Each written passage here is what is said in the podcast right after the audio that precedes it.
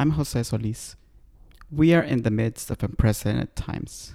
As you all know, a global pandemic has altered the way in which we live, and the curtains have come down in theaters all over the world as we try to protect the most vulnerable. But lately, I've been thinking a lot about Anne Washburn's Mr. Burns, a post electric play, not because of the apocalyptic setting, mind you, but because of the way in which it celebrates storytelling through oral tradition, therefore celebrating what makes us human. Luck has it that theater kid eagerness led me to record both March episodes of Token Theater Friends very early during the month. No one could have imagined what the days ahead would bring. The shows I discussed with my guests have closed or have been postponed indefinitely. And as I wondered whether the episodes had a place in this strange new world, I kept coming back to the characters in Washburn's play who get together to reenact an old episode of The Simpsons. And it made sense to me. For now, let theater critics, journalists, theater fans, and theater lovers continue the tradition. Let us be the keepers of the flame, the guards of the ghost light, if you like, while we wait for our beloved curtains to rise again. I hope you enjoy this episode.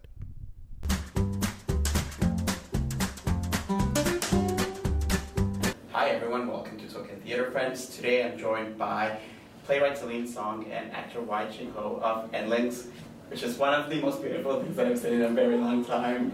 What is Endlings? Can you tell us a little bit about the plot and the character that you play also? Mm-hmm. Um, Endlings is about um, uh, three last remaining uh, in the world. And haenyos are, uh, the direct translation of haenyo is uh, sea women. Mm. And they are uh, sort of free divers who s- dive without equipment to sort of grab seaweed from, uh, seafood uh, from, uh, from the ocean. And uh, what's, uh, what's amazing about uh, what's been going on with this particular culture, which is, I think, uh, we believe it is about a millennium old, um, is that it's going to disappear, and the a majority of the population are above 70. Um, the average age is very, very high. So it, is a group of people in a culture that is sort of like aging out and is dying out. And the reason is uh, usually economical um, because uh, it used to be at some point that this um, are the only ways to uh, harvest seafood Mm. for Korea. So um, they were making really good money, and it's one of the ways in which that uh, it's one of the I think only matriarchal uh, communities in Korea because uh, women are the haenyos, and uh, they were able to be sort of like breadwinners um, even a millennia, a millennium ago. Um, so, uh, but then because it's the, what was sort of driving them was economical, um, with farming seafood, easier ways to get seafood, we can do imports and things like that.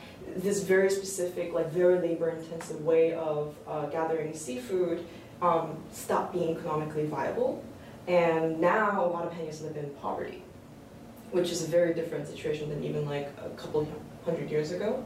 Uh, what was sort of uh, driving them was that they were able to make a lot of money just being able to, being the only source of uh, seafood in Korea. So basically, you just keep making your play even more heartbreaking. so it's amazing. That's so sad. Yeah. Uh, and you play Han Sol. Can, can you talk a little bit about it? Uh, yes, I play Han Sol, who is um, one of the three Haenyos that are in Endlings, the play. Um, I'm the oldest one. I'm in my late 90s. Um, of course, in reality, I'm sure there are more than three, but for the, the purpose of the play, we three are the last of our species. Um, and uh, but what I love about the character that, that Celine has created is she's old and she's poor and, and she works really hard and it's, and it's, it's bone break breaking, you know, go in and out of the water and as they say in, in, in, in the script, you know, we have this almost like a routine kind of chanting saying in and out of the water, in and out of the coffin. And in spite of these um, hardship and, such a difficult life, she remains a very optimistic outlook almost, and and it's just so. It's not so, uh, so much. It's like she couldn't care less about a lot of things, um, and and somehow she remains humorous and and have fun with her fellow Haenyos and. Um, and there's something so wonderful about it to, to play someone who's dying out, and yet there's total, totally no self pity mm. at all. And I, I think that's really a wonderful character to. How did you become interested in the in the uh, ha, ha, Haenyos? Um, um, uh, I think that the growing up in Korea for 11, 12 years, and then like you know having parents who are Korean American also like uh, Haenyos are a part of uh, national national conversation about um, rural aging in Korea, and like it is about like a, a very specific tradition that is even strange to even Koreans themselves in Korea that is sort of um, probably going to disappear, at least in the form that it exists. Um, so I have always sort of been interested in them because, you know, like there are documentaries about them in Korea and things like that. So I grew up sort of watching it like that. Um, but then I was watching a, uh, one of the documentaries uh, in, I guess, like 2015 or something like that with my mom, and then my mom thought it might be a play. And my mom is a, an artist herself, so like it wasn't like a, a offhanded thing. She was just sort of like, "What's isn't it so wild?" that like these women that you have nothing in common with are Korean and, and you also are Korean. Something about the Haenyos that I kept, you know, I kept thinking about it was like just their their daily practice. It's almost like a ritual. It, it's almost like theater where you, you know, you do the same thing over and over and over and over again. And I and I wondered if you could talk a little bit about the parallels, if you found any between theater and and the Haenyos. Actually, it's very funny because that's what I've been doing ever since started. I was like, okay, I go into the theater, I, I rehearse, and then I, and this was I was thinking about it. Oh my God, this is my life, you know? in and out of the theater, uh, and it is really true. And and then um, the Haenyos have after they do a whole day of, of this fishing, uh, you know, harvesting in the sea. They come up, and at night, that's all they do is watch TV. And go home from the theater, I. Watch TV. And, and then because my fellow um, uh, actor Emily Kuroda uh, was is was famous in Gilmore Girls, and I never watched Gilmore Girls, so I just got started on Gilmore Girls, and I was binging. I've been binging ever since this rehearsal started for ending. So it is. There is definitely a parallel. Of course, once the play is over and now it's open, maybe I have more life. but yes, there is a parallel in that um, in, in, that we go into the theater, we, we, you know, we're on stage, and just like the Haenyos, they go into the sea, and, then we, uh, we go home and watch TV. well, the thing that I was sort of running into when we were casting for display because we needed um, three like elderly seeming uh, Asian American actresses who can both dive into the water and do a monologue. You know what I mean? And it's like a very, uh, uh, it's like a very uh, uh, specific, like very seasoned crowd. And we were, all the casting directors that we're talking to were like, that's going to be the hardest group of people to cast. And it turns out I actually haven't found that to be true because, uh, because I feel like actresses who have been in the game uh, for, you know, like as long as like Emily or Wai or Jo, like I feel like um, yeah, they can fucking do it. Like it's, it's really not. A, it was never a question of like, uh, like they can fucking do it, and then they're gonna understand this character so well immediately because that's what it is. Like you know, uh, the, these Haenyos, like even though their material rewards are not going to be enough for their entire careers as Haenyos, um, they go on and they do it every day anyway. And I feel like uh, the thing that like I feel like I've been learning from you, Emily and Jo, who by the way are like sort of like walking community of like oral history of Asian American theater. Like if you just like sit and like talk to them, you can always just like, did, did she die? Like what? What? Did they you like, yeah, you remember her? She was in that show, and then you know. I know. Is she dead?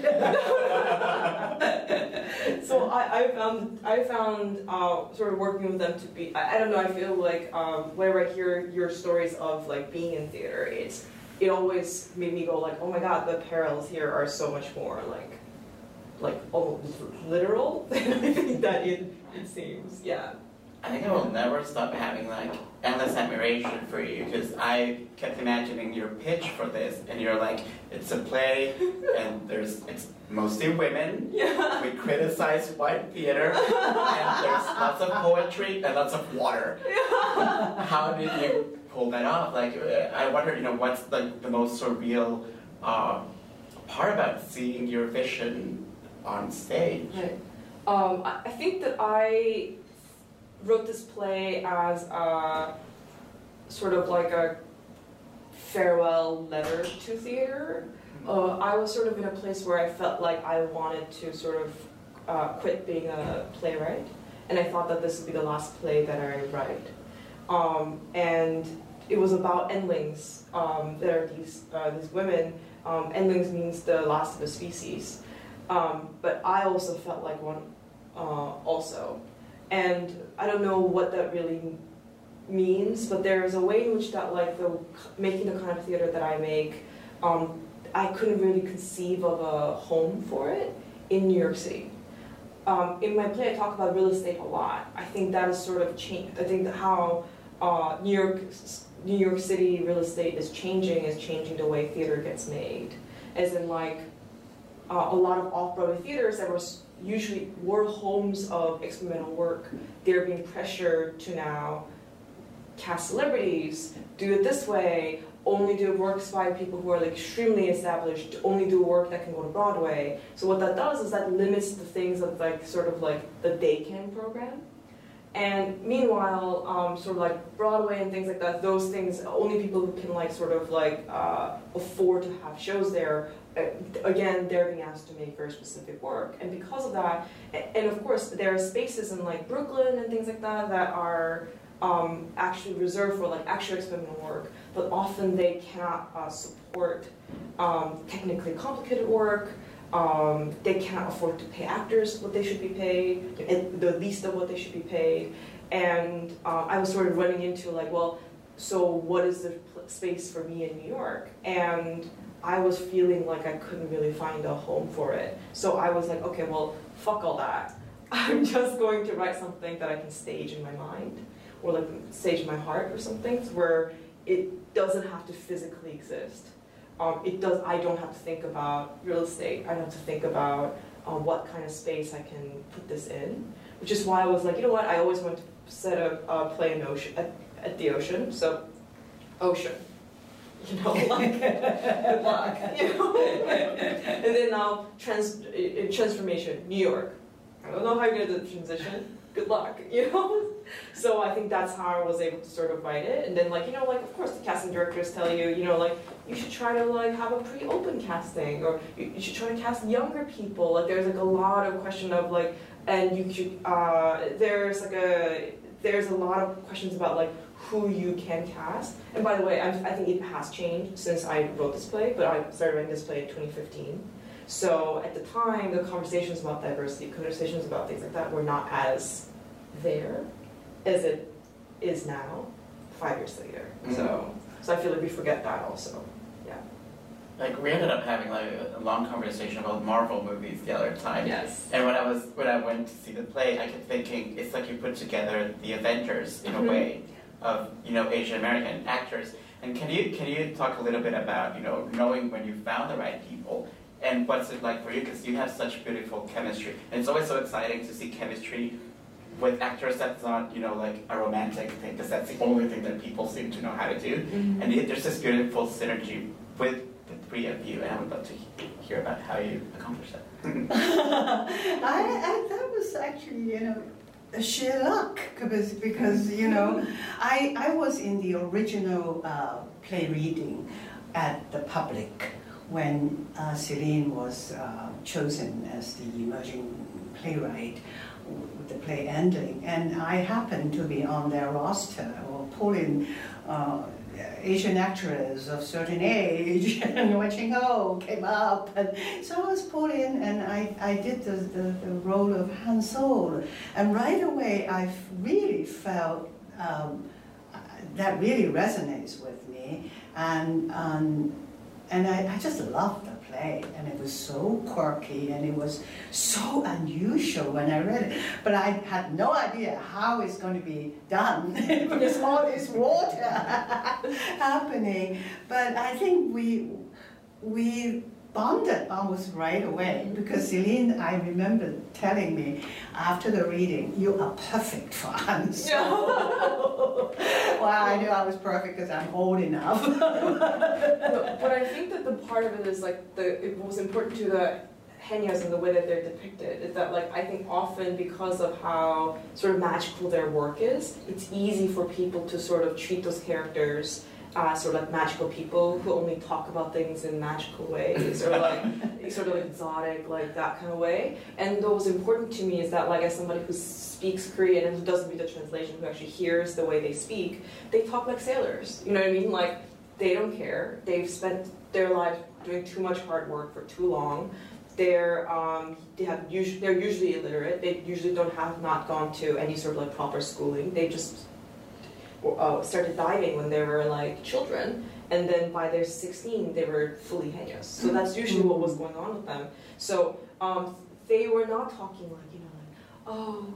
I miss my children. They were just like, fuck my children. right? So that would sort of be like that. And I really wanted to capture that in the play. Right? Yes, yes. And uh, I love it whenever people, uh, there's some audience members who go like, it's too, too much cursing. And I'm like, well, they, but they are too. They do. They do. Like, if you want an authentic experience of Yes, I, I, I, I agree because I am not Korean. I'm from Hong Kong originally and Chinese.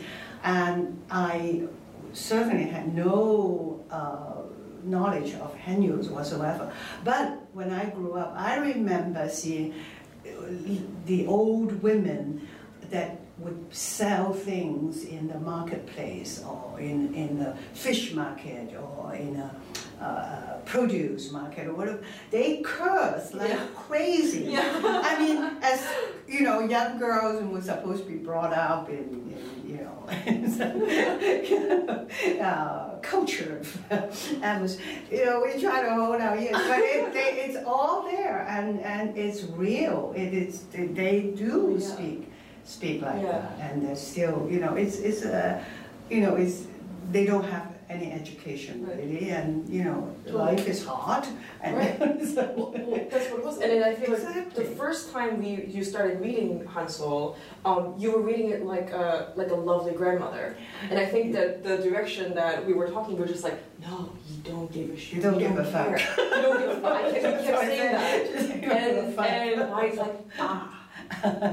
Here we go. Yes. Yeah. Yes. Uh, yeah. That's very interesting. Oh, but the, the chemistry that you're talking about. Yes, we were talking about Emily chemistry. Emily, I, I didn't meet until we were at ART when, when she was cast. And we like bonded instantly. It was so much fun. They're both Scorpios.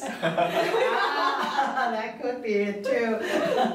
I know a lot of Scorpios in, in uh, in the theater. Some yeah. a lot of actors. I don't know why, but we all we all bond. But um, then she's another one, very earthy, very um, uh, just full of life, full of joy.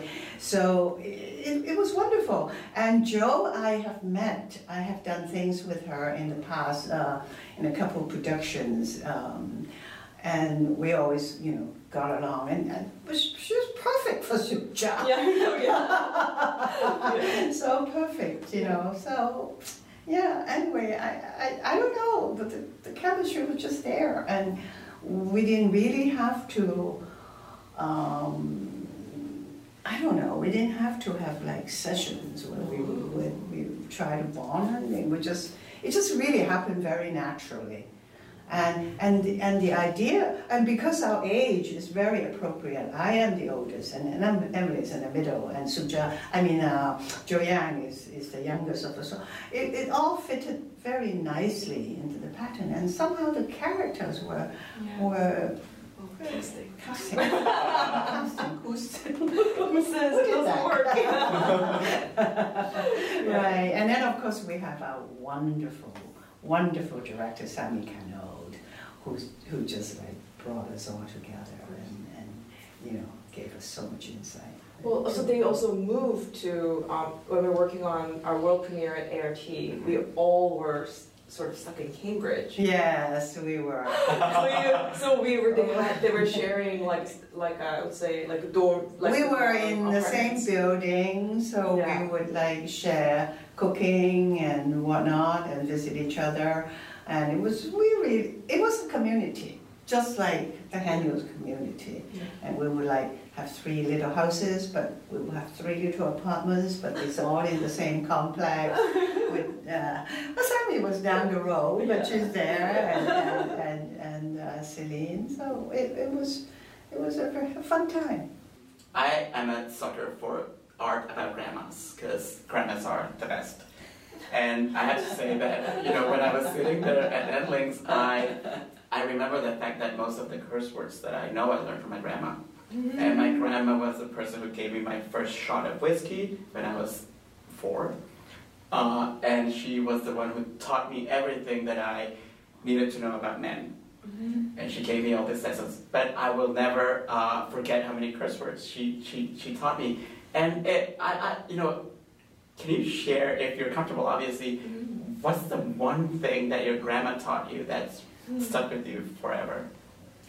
I unfortunately cannot tell you anything about my grandma because both side uh, grandmas and uh, my father and mother they both died in their early 40s. Oh, You have to remember this is a long time ago. You know, I mean, I'm so much older.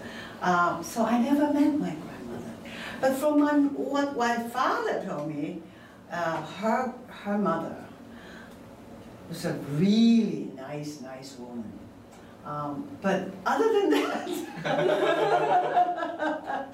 I'm sure, uh, being you know Chinese and and and very conservative, I don't think she would have cursed so much. so honestly, I have to defer to to, to Celine for this purpose. Um, I think that the thing that my grandmother um, sort of always reminds me is that because as somebody who is a uh, someone who went through a very horrific war and survived, I think that I sort of learn about that. There's something about um, her her ability to have survived um, now uh, 91 years of like uh, modern Korean history, which um, anybody who glances at the history books will tell you is unbelievably turbulent. The fact that she was able to now survive that, and then now she has a now she has a f- smartphone. You know what I mean? There's something amazing about her life having gone through. Um, you know, like her having been born in what is now known as, North Korea, her ha- having to do the refugee path down to South Korea, for her to have like started making a living in South Korea, uh, raising two daughters, like all, everything that she's done, she's really she's really tough, in a way that like it doesn't even uh, I can't really even um, quite imagine. Like I feel like that's a way in which like I feel the generational gap or like I feel alienated, which is that like you know like when I am like crying about something that like happened to me a little bit, like sh my grandmother was a little bit like died, right? Like you know who what what what you know what I mean? Like what city was decimated? Like I don't know. Mm. so so I feel like that's something that I love from my grandmother. Yeah, It's amazing. yeah. just a survivalist spirit, which is She's like still alive, right? still alive. Amazing. 81. Wow, I know. Yeah. Wow. Did she teach you any curse words? Um, No. Okay. she watches a lot of uh, uh, she watches a lot of TV. You know, yeah. So she she teaches me a lot of like uh, Korean melodrama things. Hmm. Do you know what I mean? Like tropes in Korean melodrama. Like she teaches me those. Oh my god, I love that so much. I was, I was watching because her character's obsessed with television, and that's all she wants to do. Do you think Han Sol would be a fan of Madame Gao? I think she would actually, because Madame Gao is tough. She's badass. She's I love her. badass. That's that's what she is, and and I think Han Sol is tough too. You know, um, uh, even though you know deep down, I'm sure she cares her grandchildren, and, and but uh, she's a tough broad. I read in an interview that you did that you uh, that your very first experience on stage was when you were two years old. Two years old. I I don't really think so. Okay. I, I thought I was 12 years Oh, you were old. 12? I was oh, Okay. 12. I was in high, in junior high school, just like what in British Hong Kong was Form 1. So I guess it's like 8th grade, I don't say 7th grade or something. And somebody just dropped out. It was a proud princess. And, and I happened to be the understudy, so I went on. I had this beautiful dress, and I was the proud princess, and, and I just loved it. Yeah. I ate it all up. So look, many years ago, I many years later, I wear hanbok. Yeah. I, I, uh, I was like at the end of ending, I'm just like a proud princess again. So life comes around Yeah. full circle. So like a, more, more like a queen by now. You know, it, it breaks my Queen heart. mother. it, it breaks my heart, for instance, to hear you say that you thought you were going to quit uh, writing because, like, obviously the two of you are so great at what you do, and you know, with something like Endlings, that there's no way I think that anyone sees a play, and I can imagine even writing it or being in it, where you don't get like a, a little bit like existential at some point, and wonder, uh, you know, what do you think you would be doing if you weren't um, artists? You go first. oh, I can go first. You can go Um, first. I studied psychology when I was in um, college, and my plan was to become a psychologist. Um, so maybe I would have done that, but I don't think I would have, because I didn't.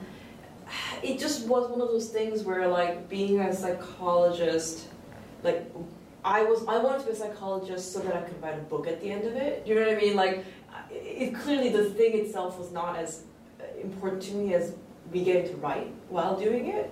that makes sense. so I think that, but I think that I there there is an alternate universe where I just like actually went through with it. You know what I would have done? Being a speechwriter. Ah, I always thought because I mean I feel I remember like watching like uh, like you know politician speeches just being like this is not being messaged right. Like this is not you're not being given you know? Like and I think that like I always um, I don't know I feel like I would have like wanted to like write some kind of propaganda I think that's what I'm a real propagandist yeah Yeah. Yeah. Well, I don't know. I I majored in English and then I, I was attempted to do my master and what the plan was because I grew up in, in this traditional Chinese family. The, the, the, if you don't become a doctor and a lawyer, I'm not that smart, then you become a teacher.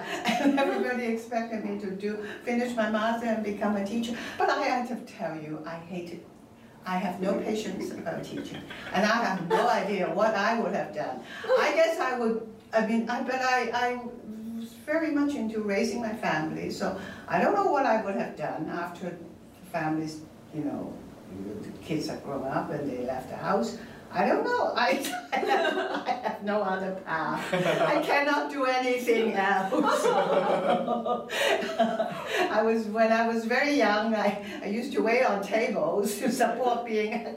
I couldn't wait on table all this time. I guess I don't know what I would have done. So I was totally lucky that when I turned seventy, I actually booked the Marvel gig Yeah. that kept me going. I, I don't know. I, I'm being watched over somehow. Mm. Some, I'm being very blessed, I have to Mm. say. Um, so who knows? But um, yeah, I kept going. I feel always feel like I'm half foot in and half out of the theater. when I'm in, I'm in. When I'm not, okay, I go home, watch TV, do some cooking. So what's one thing about that pool? That pool is just magical. Like I want to go like swim in it. But anyway, what's the one thing about the pool that surprised you the most that you weren't that you weren't expecting at all when you when you said yes to that part, and also when you wrote it? I didn't expect a pool. I didn't expect that. I, I didn't expect, I don't know what I, I think projection was what I was expecting. I, I, I mean, I, it's because Sammi like asked me, like, she's like, well, how do you imagine the ocean? And I was like, maybe like with cloth. you know, like we can recreate the ocean. I don't know. You know, so yeah, I didn't think of the. No, I didn't did you? think so, Yeah. but Sammi said, water or nothing. Yeah, she's She she just like yeah, she she really offered the pool. So it's her pool. So it It's her pool. We just she just she just lives in it. You know. yeah, I know. It was very surprising. Um, but thank God, I always knew how to swim.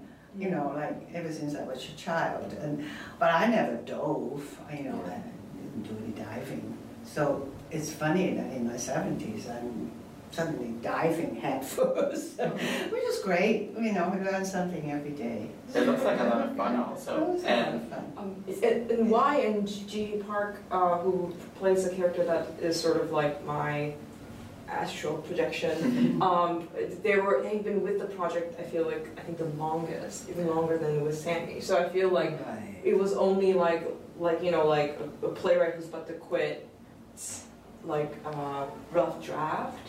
Um, when she sort of first encountered it, so I feel like for us we're like, oh, we didn't know, we didn't think about the pool, right? Sorry, yeah. Yeah. That's right. So we, we really didn't think about the pool. We just do the play. Yeah.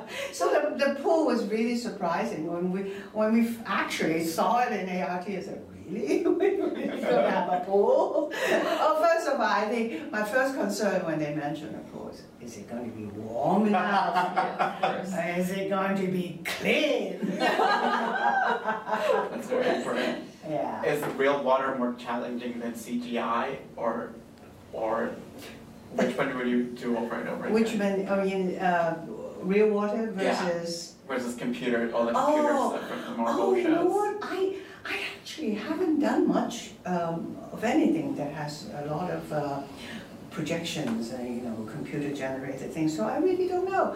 I now that I have been swimming in the pool, I really like it. I, you know, it, it's so real when you go in and you get wet and you come outside. But the irony of it sometimes when you do that, and an audience still asks you. Was it really? Did you really go in the pool? Said, After all that, we're soaking wet, and you we, we were in uh, some kind of uh, projection. so anyway, but with this this uh, New York Theater Workshop, because it's so much more intimate, I mean, audience do see that we are dripping wet. Yeah. You can see it, right? Yeah. You can even smell the water, Yeah. which I, That's right. it is so cool. I love it so much. And there's also like a parallel story that I think is going on at Endlings, and it's this beautiful, like multi-generational story of women.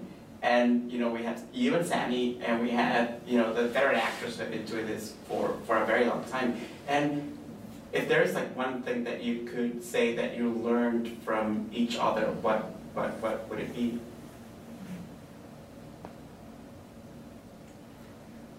Well, I have to say that I have learned from Celine and Sammi about the world of the Haenyos. Hmm. You know, I felt like I, I, uh, after being in it for so long, I really um, could get a feel of, of, of what their life is like and, and the hardship and, and the, the ability to prevail and survive, you know. Um, and also, what else have I learned? um, I learned a lot, I have to say, you know, from, from doing this play. Um, just, just the, the idea of, of immigration, of how one gets transported from, from one place to another, and the journey that one goes through. Um, it really made a huge impact on me because I'm an immigrant myself, but I never really thought about it that much. Um, and, and this play really makes me think about a lot of things. Um, I think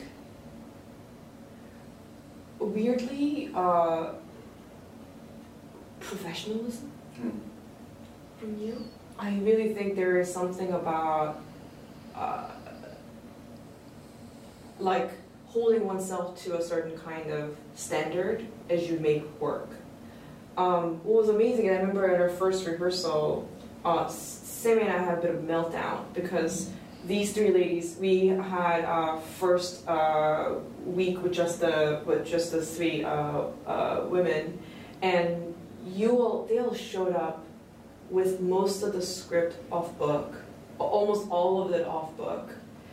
They remembered some of the blocking and prop work from a year ago, and we got through 30 pages of the script on day one.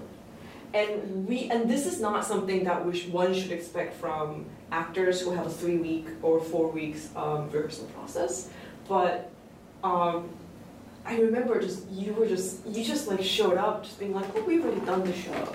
you know, like we've already done the show. So we remember, you know, so uh, so I feel like um, you know, I feel like it's so easy for us to feel like it's like um, we we're doing it for the gram a little bit. Mm. Does that make sense? Like I feel like there's like a there's a feeling that I think that with those of us in the sort of like a younger, newer crowd to theater, I think that because we are on Instagram, we're on Facebook, I think there's a part of me that thinks that I'm doing theater for that, Mm. for Instagram. Not that I literally think that, but there is a there must be a part of my muscle that just thinks that like I'm doing it for Instagram. And I think doing it for Instagram is great because that's how you get people to come see it, right? But the but the thing that I think that I learned is that like actually no, it is it no, it is actually for the thing.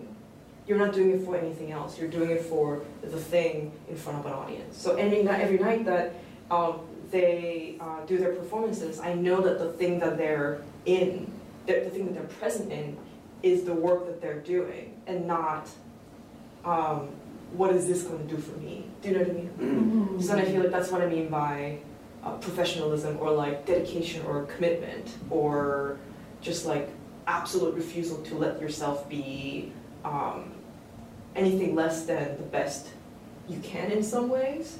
Um, not to say that like they're you know they're always just like yeah you know what I mean they're not they, you know what I mean they like, they're really they're really fun and all everything but I feel like there's a certain standard that that is just like too me from from where I'm sitting. I'm sure you're like whatever, I don't care. But like I'm there. I, but when I see it, I'm always like this kind of level of like taking your, oneself seriously as an artist feels um, like something that I'm sometimes missing from like my life, from the you know what I mean, from from our lives, you know. So that's something that I learned.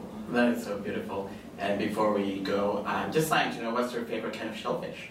Because I was craving shrimp and crab and everything. I was with this in the show. Oh, I love all kinds of shellfish, but I think clams. Mm. lobster. Yeah, I like lobster. I love lobster, but I feel like I like um. So there's um, soy sauce marinade, uh, soy soy sauce fermented Korean uh, crab. Oh god, But it's good. but it's like but it's like a blue crab or like a soft shell crab. But what it is is they uh, ferment it. They don't cook it, but they just uh, use a soy sauce to just like drench it so that it ferments uh, within itself and cooks sort of. And so it's like a raw crab, but it's uh, been fermented a little bit. Oh. It is. It's my favorite food. I think it's one of the, like if you think about like bibimbap as like and like bulgogi or like halbi as the lowest level of entry for people who, who are just learning to know Korean. I think this crab is like like if you're there, if you're not a Korean and you're like eating that, then you are like you have been fully integrated into. I want to eat that. Where do I Let's go. get it? Let's go. Yeah, where, where do we find it? but there are some places in K Town that do have it. But my favorite places are in LA. Oh, no. Yeah. oh, but what is it called? The It's like kind. soy sauce soy raw sauce crab. raw. It's sort of like a ceviche, but it's, Yeah. it's uh, okay. it's You use yeah. soy. And you eat it with like white rice, or like you eat it with rice, and then you just like Sounds put, so and then you eat it and you have to take a bite, and then you just like get a little bit of flesh. It's it's my favorite thing. Okay. Um, but I think that like it can be very, it's very strong. Like it's a very strong food, but we'll try. I would love it. Yeah, you would. I would love it. Now I'm very hungry. Um, thank you both for joining. Thank This has been a true pleasure. Thank you so much. Thank you so Thank much. you. And remember, theater is way more fun when you bring a friend or two or three or four. Anyway. Bye. Bye. Bye.